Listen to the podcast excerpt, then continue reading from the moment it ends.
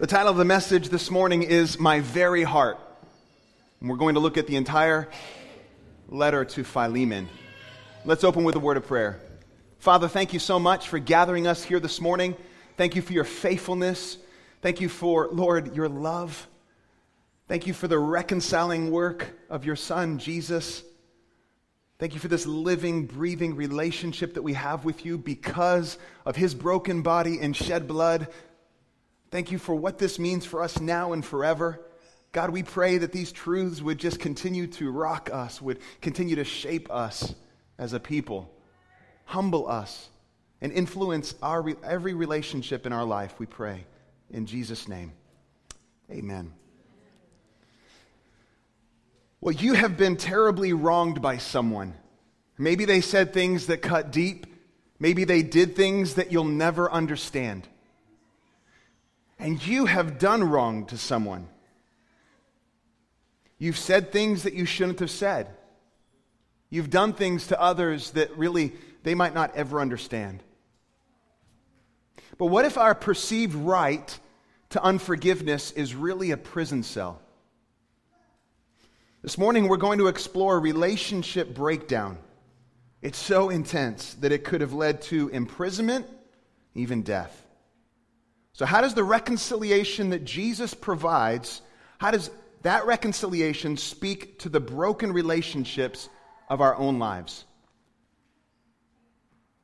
So, the letter written to Philemon is a gracious appeal.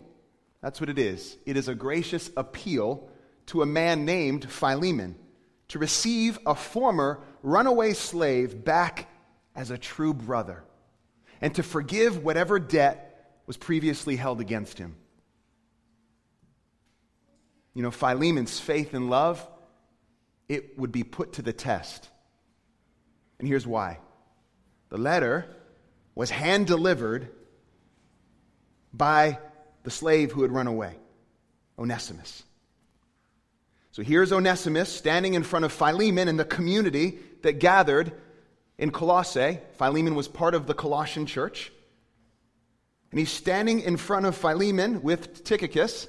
They've delivered the letter of Colossians, and they have this letter to Philemon personally. But Onesimus had, had stolen from Philemon and run away, and now he's back.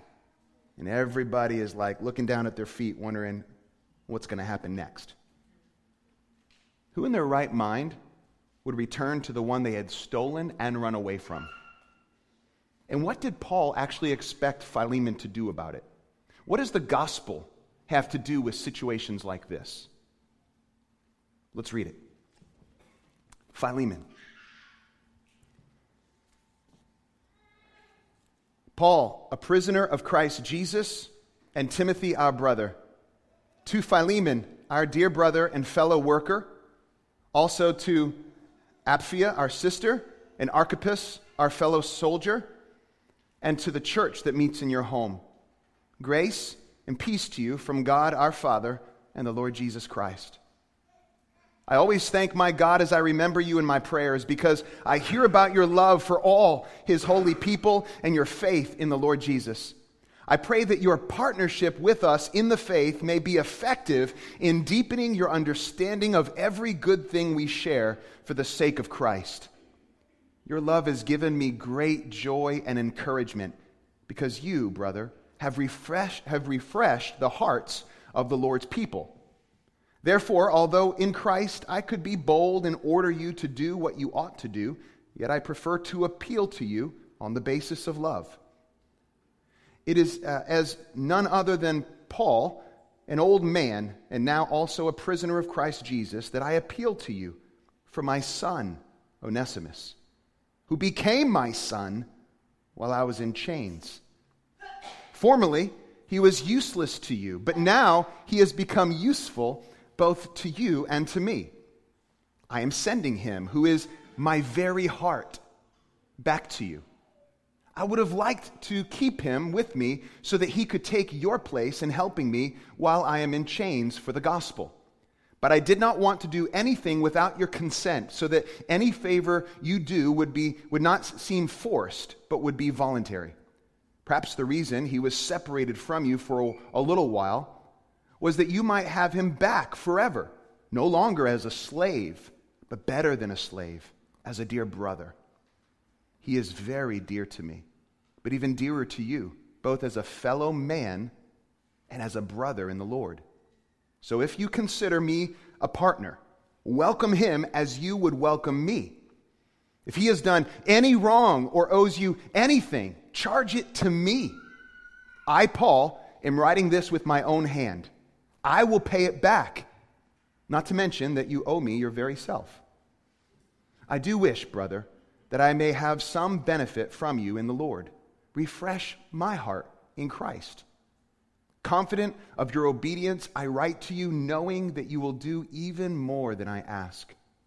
And one more thing prepare a guest room for me, because I hope to be restored to you in answer to your prayers. Epaphras, my fellow prisoner in Christ Jesus, sends you greetings, and so do Mark, Aristarchus, Demas, and Luke, my fellow workers. The grace of the Lord Jesus Christ be with your spirit.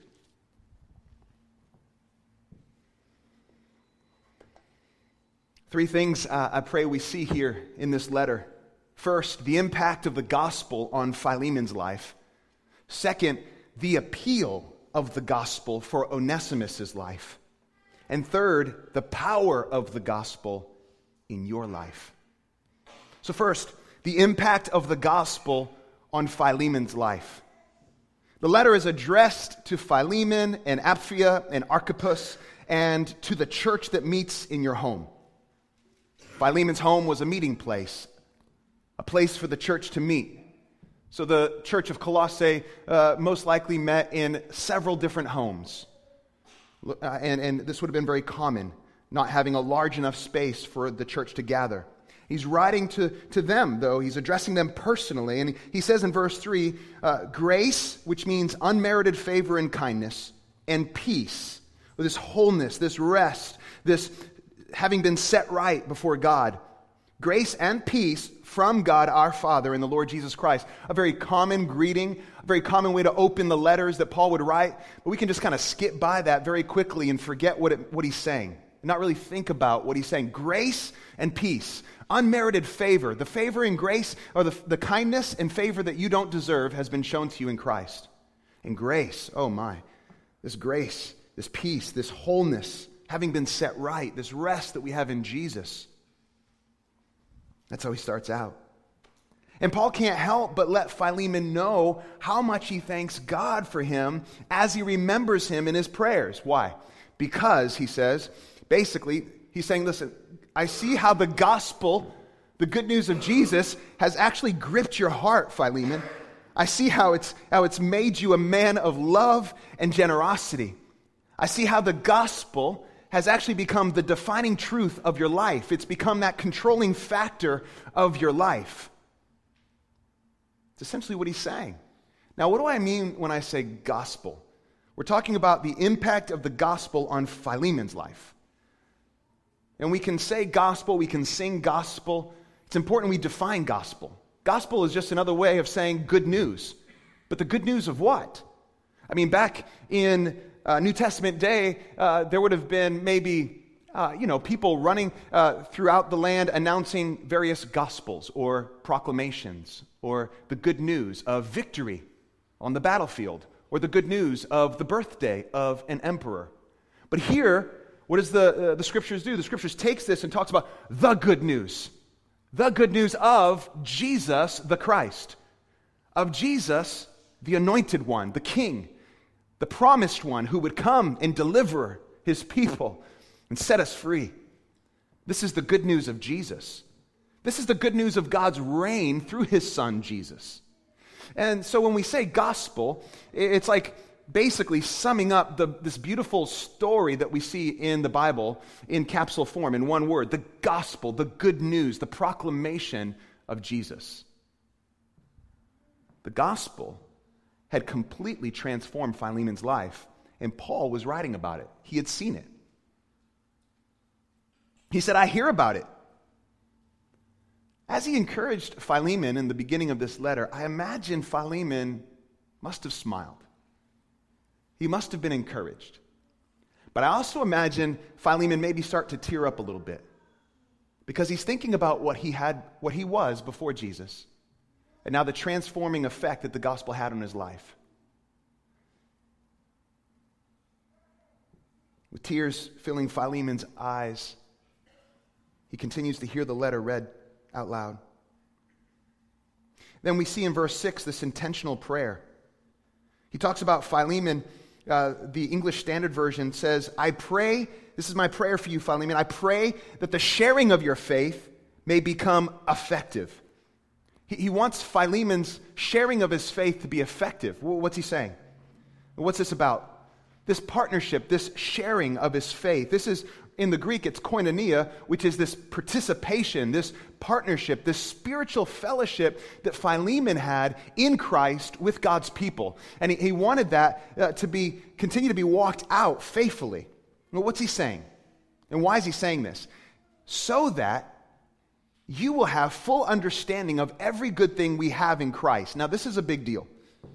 Here, here's the thing we stunt our growth we stunt our understanding when we don't walk out what we say we believe. Hear me. Philemon had this, this koinonia, this beautiful fellowship with God's people, and he was faithfully walking it out. And Paul wanted him to continue to faithfully walk out this fellowship, this brotherhood. It was good. If we don't, you know, we say we, believe, we, we say we have this brotherhood. We say we've entered a new family. We say we've been transformed by the grace of God. Uh, we say we're walking arm in arm with others. We've got, we've got to actually live that out in some kind of context. And we're striving to do that here. But we stunt our own growth when we don't walk out what we say we believe. We grow in our experience of these truths, of this fellowship as we live in community, as we live on mission for the sake of the gospel, the good news of Jesus. You see what's happening?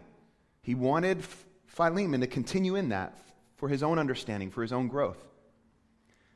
We're fooling ourselves if we think our faith is just a private matter, that we can just take our faith in Jesus and go somewhere and live in isolation. He has called us to be in this fellowship, this community to have this participation.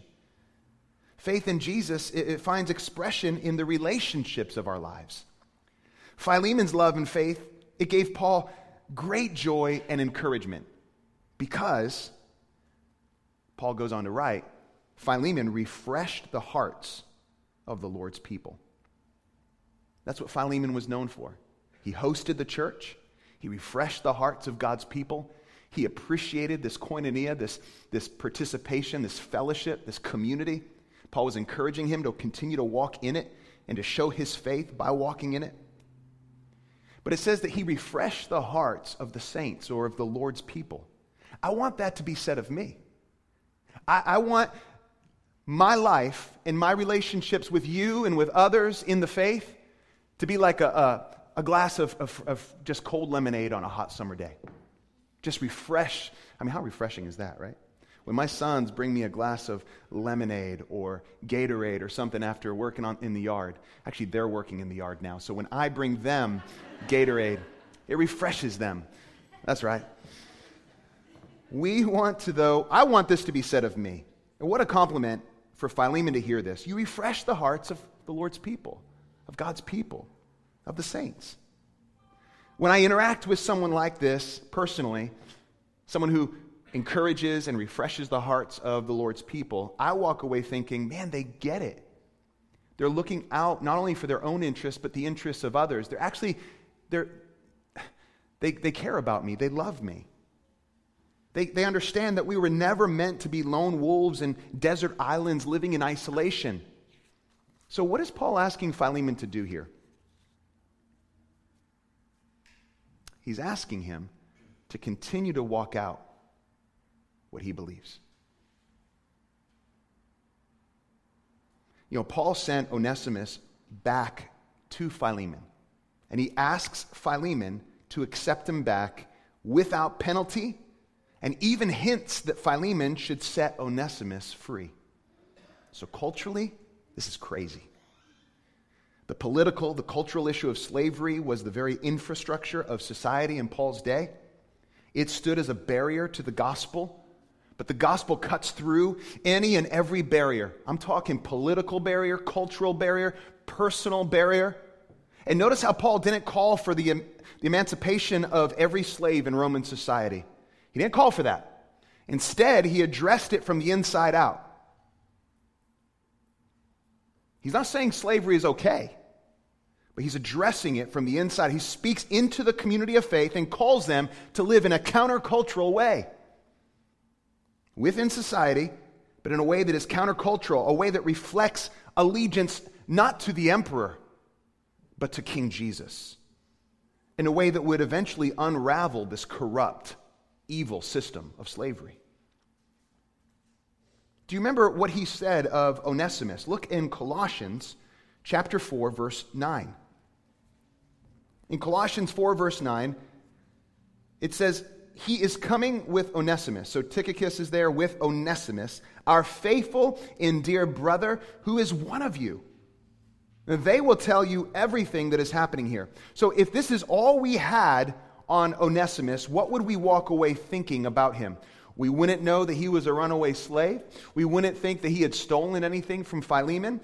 Uh, no, because Onesimus' life has, had been transformed by the gospel. And, and Paul doesn't send him back and describe him in terms of what he used to be, he describes him for who he is. He's a faithful and dear brother.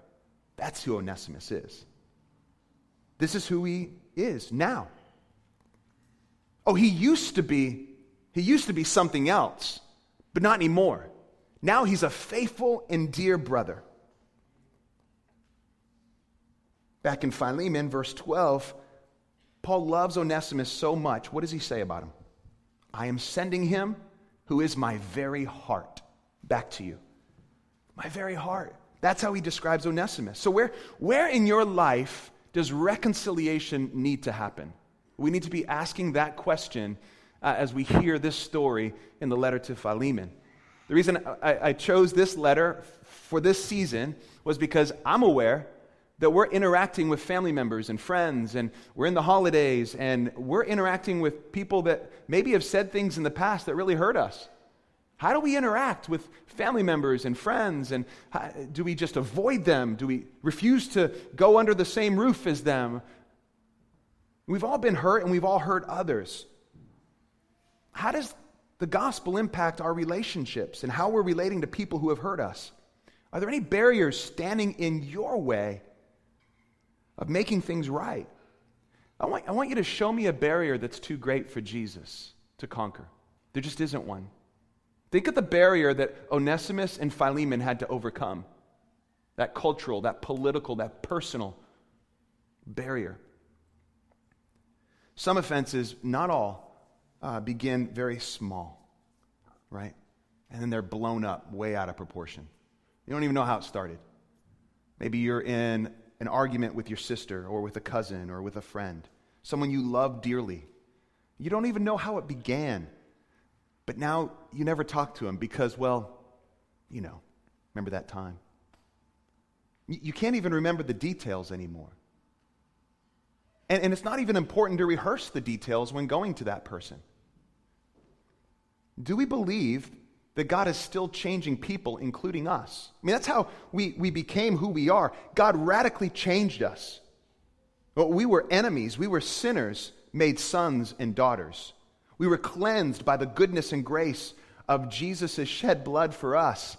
Can we believe that He still has the power to transform relationships now within our lives? If He can transform our relationship with Him, if God can reconcile us to Himself, can He not reconcile us to our brother, to our friend, to the one who now we treat as an enemy? He can. Now, Philemon had rights. He had rights to prosecute Onesimus. He did. Now, he was being asked to lay down those rights and to display an allegiance to Jesus. It would have been easy for Philemon to justify his actions, to distract himself uh, from the heart of Paul's appeal. Oh, come on. Really, here he, here he is. He's back. This guy. How can I trust him? Look at verses 15 through 16 with me, which really is the heart of the letter. He writes, Perhaps the reason he was separated from you for a while was that you might have him back forever, no longer as a slave, but better than a slave, as a dear brother. He is very dear to me, but even dearer to you, both as a fellow man and as a brother in the Lord. He goes on to say, So if you consider me a partner, welcome him as you would welcome me. If he has done you any wrong or owes you anything, charge it to me. We'll pause there. So here's Paul's little new take. He's got a new take on what, what went down. Perhaps this is why he left you. Now, Philemon could have been like, No, I know why he left me. He stole from me. But he's saying, Perhaps all this happened so that you could receive him back, not as a slave, but as a brother. You see, he's drawing Philemon's attention to the larger purposes of God.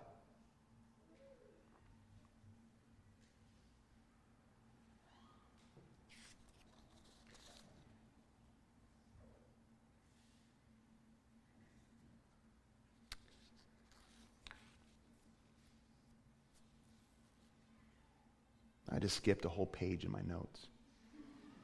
I was preaching page three.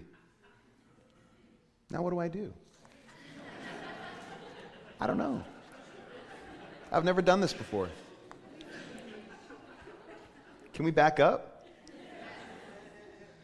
It's all good. How in the world? Sticky fingers. I don't know. Oh, goodness. So we have the impact of the gospel on Philemon's life. Second, we have the appeal of the gospel for Onesimus' life. Stay with me here. Okay, did Onesimus help himself to some of Philemon's money? I don't know. We know that he did, did he run then to the city of Ephesus? Did he hide out? Did he try to blend in and get lost in the big city of Rome? Somehow, some way, he met Paul. He met Paul, and he would have heard of Paul through the preaching of the gospel because he was in Onesimus's or Philemon's household. But when he was in Rome, did he hear Paul preach? Did he seek him out in prison? Did he happen to run into him? Onesimus, here's what we know, became a follower of Jesus. And here Paul gets right to the point of his letter. He makes an appeal. It's gracious, but it's a firm appeal for Onesimus on the basis of love. And this isn't that sentimental, sappy stuff. Uh, it's, it's devoted, wholehearted, costly love that Paul is calling Philemon to walk in on the basis of love. This isn't manipulation, this isn't bullying on Paul's part. We all know leaders who have done that. Onesimus most likely looked after Paul in prison, so he was very useful to Paul. But he most likely cared for him and came alongside him after encountering the truths of Jesus. Paul says that Onesimus became a son to him, a son in the faith. He heard the gospel, embraced Jesus as Savior, came under his rule. He was a dear friend, a fellow brother, a partner in the gospel, a son in the faith. So here, this letter to Philemon is Paul's letter of recommendation for Onesimus. He's not sending Onesimus alone, like, hey, go, good luck with Philemon. He's saying, no, no, you bring this letter with you. This is my letter of recommendation for you before Onesimus. Now, Onesimus, it ironically means useful. The name means useful. It wasn't useful to Philemon, but, but Paul is saying to him, uh, Onesimus is a new man now. He is useful to me and to you. And after becoming a Christian, Onesimus, he had some business to take care of, right? He had been made right before a holy God, but now he needed to make things right between he and Philemon. Now, this is very important. I was wondering why I was where I was in my notes and not getting to this first. This is very important. Onesimus understood that he had been reconciled to the living God, that previous to that, he stood as an enemy, right? He stood as a sinner before God. But because of the shed blood of Jesus, he had been made right before a holy God. And now, in light of that truth, he thought, this is, I, I, have to make things right now. I have to make things right with, with Philemon. I can't not make things right. It would be, it would be inconsistent with his faith now, be contrary to his faith. But put yourself in Onesimus' position. You enter the community you ran away from and stole from. You're face to face with the one you betrayed. Easier said than done, right? Takes humility. Now, culturally, this was one of the most serious offenses of ancient law. It could lead to severe punishment, even death. This is a capital offense as a slave to run away. Questions like what will the community say? What would Philemon choose to do? How would he respond? Will I become a slave again? Will I be turned over to the authorities? Onesimus is doing something very, very sacrificial. He's placing himself at the mercy of the one that he had wronged. But he was doing so in full view and in the strength of the one who had transformed his life forever. It's a heart pounding encounter. You ever go to someone and ask them to forgive you? You know you've wronged them. It's not easy. I mean, it's just not easy. Even in our own families, you know, where things are right right now, and, but just husband to wife, man, you, you just, all that pride, and you just got all the reasons why you're right. You know you're right, but really you know you need to own up to things and ask for forgiveness. And it's so hard. Do we really believe and live like the gospel is this personal and invasive? Enough to risk our happiness, our comfort, our reputation, our freedom? It's a costly life.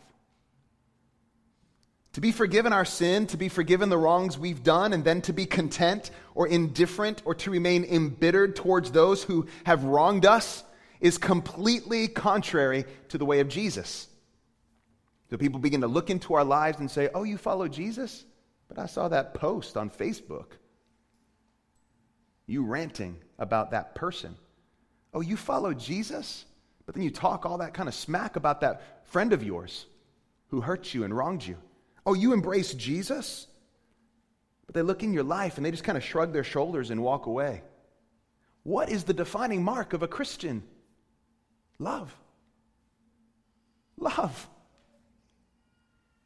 We've been forgiven, we've been loved.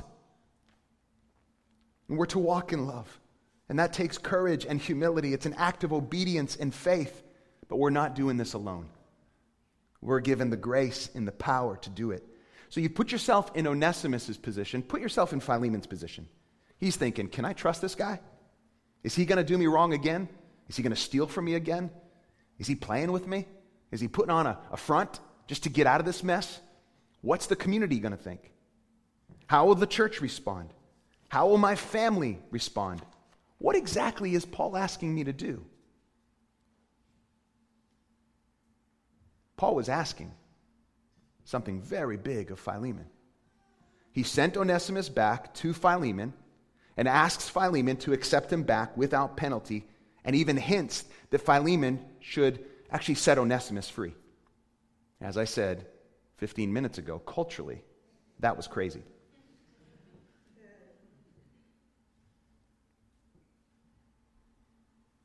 Finally, the power of the gospel in your own life. When Onesimus stands before you, Paul writes, I want you to see me. It's essentially what he's saying. Treat him as you would treat me. He is my very heart. If he owes you anything, put it to my account. I'm going to take it. Wipe that debt clean. What is Paul doing? He's acting as mediator. That's what he's doing for Onesimus before Philemon. So when we come to God in repentance and faith, he welcomes us, you and I, as if we were Jesus. You get that? So Jesus is the only mediator between God and man.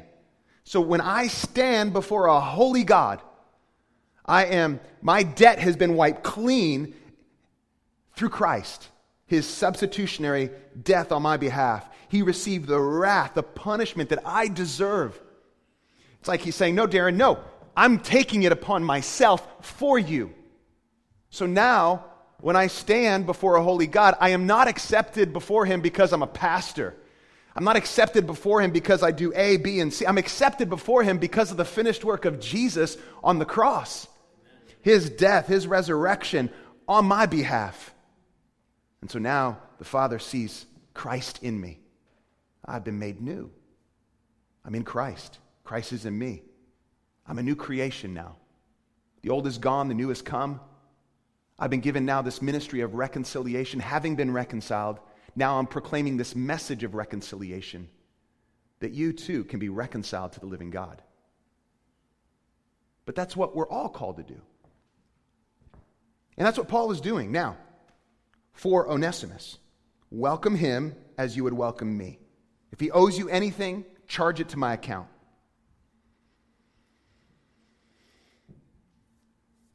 Turn with me to 2 Corinthians.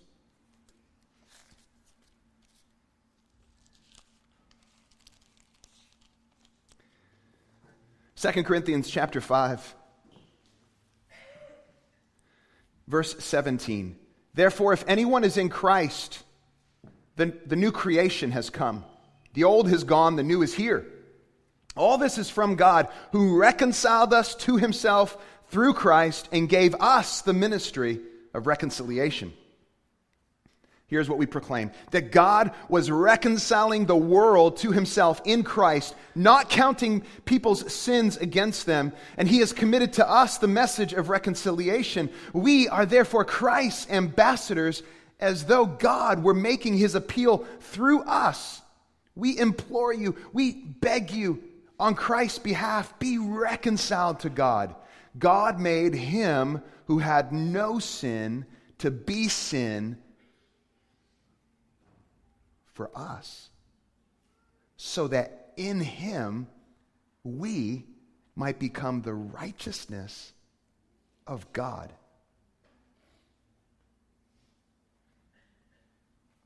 Wow. God made Jesus, who had no sin, to be sin? Oh, we're in the deep end of the pool here. These are serious mysteries. God made him who had no sin to be sin for us, so that in him, so that in him we might become, we might become the righteousness of God. We need to rehearse these truths. Because you have been terribly wronged by someone, or you have wronged someone else. And when we go to make things right with others, we have to have these truths just, just running through our heads and hearts. I've been made right with the living God. My sin has been completely wiped away. How can I hold on to this unforgiveness as if it's my right? Because that unforgiveness now becomes a prison cell, one in which I become a slave to. But even if that other person doesn't express forgiveness towards me, I can express forgiveness. And my for- express forgiveness towards them doesn't say that what they did was right. It doesn't say that. It's saying, I'm not going to be your judge. I'm entrusting you to the one who judges justly. Just like Jesus did. He entrusted his life to the Father who judges justly. So here, here's the deal someone's hurt us, someone's wronged us, even the most offensive, painful hurt that we can imagine. We can say, All right, I'm not going to be your bud, but I'm not going to walk in this unforgiveness for the rest of my life. I'm not going to let it enslave me. I'm entrusting you to the one who judges justly. And I'm not saying what you did was right. I'm talking about serious hurt and pain. Now, what about those relationships? We, we really should be buds, but something's gotten in the way, and it's a barrier that's so big, and we're just like, how do we get through this? Oftentimes, when we humble ourselves before God, seriously, listen, when we humble ourselves before God, what seems like a mountain becomes just this little ant hill. Seriously. God will help us to see that this mountain is just a figment of our imagination. It's not too big for God. It's like, where'd it go? Wiped away. Because when you, when you remember the sin and shame that's been forgiven you, all of a sudden, whatever offense is against you, whatever, whatever has been done, it's like, okay, all right. I can face this. I, I can forgive this. I can walk in reconciliation. When we extend forgiveness to others, when we repent and make things right, what are we doing? We're retelling the gospel. And it's been told a million times over. It's God's power on display. So, all right, did Philemon rip up this letter? Did he go stomp off and be like, no way, I'm not doing this? No. No, the letter went public. We have it. he didn't rip it up. Onesimus was standing right there. Did Paul's appeal work? I believe that it did. I'm sure there were a lot of pounding hearts that day. But I'm also sure there were many tears of repentance and joy, and oh, how they must have worshiped. Oh, how when this letter was read and Philemon looked up at Onesimus and, and the tears just filled both of their eyes as Philemon realizes Onesimus is a brother in Christ. And, and maybe no words needed to be said. Maybe they just embraced. And, and then the church just erupts and cheers, and, and the, the gospel is just put on full display. And, and then Onesimus, he, he's not welcomed into the community as a slave anymore, but as a brother.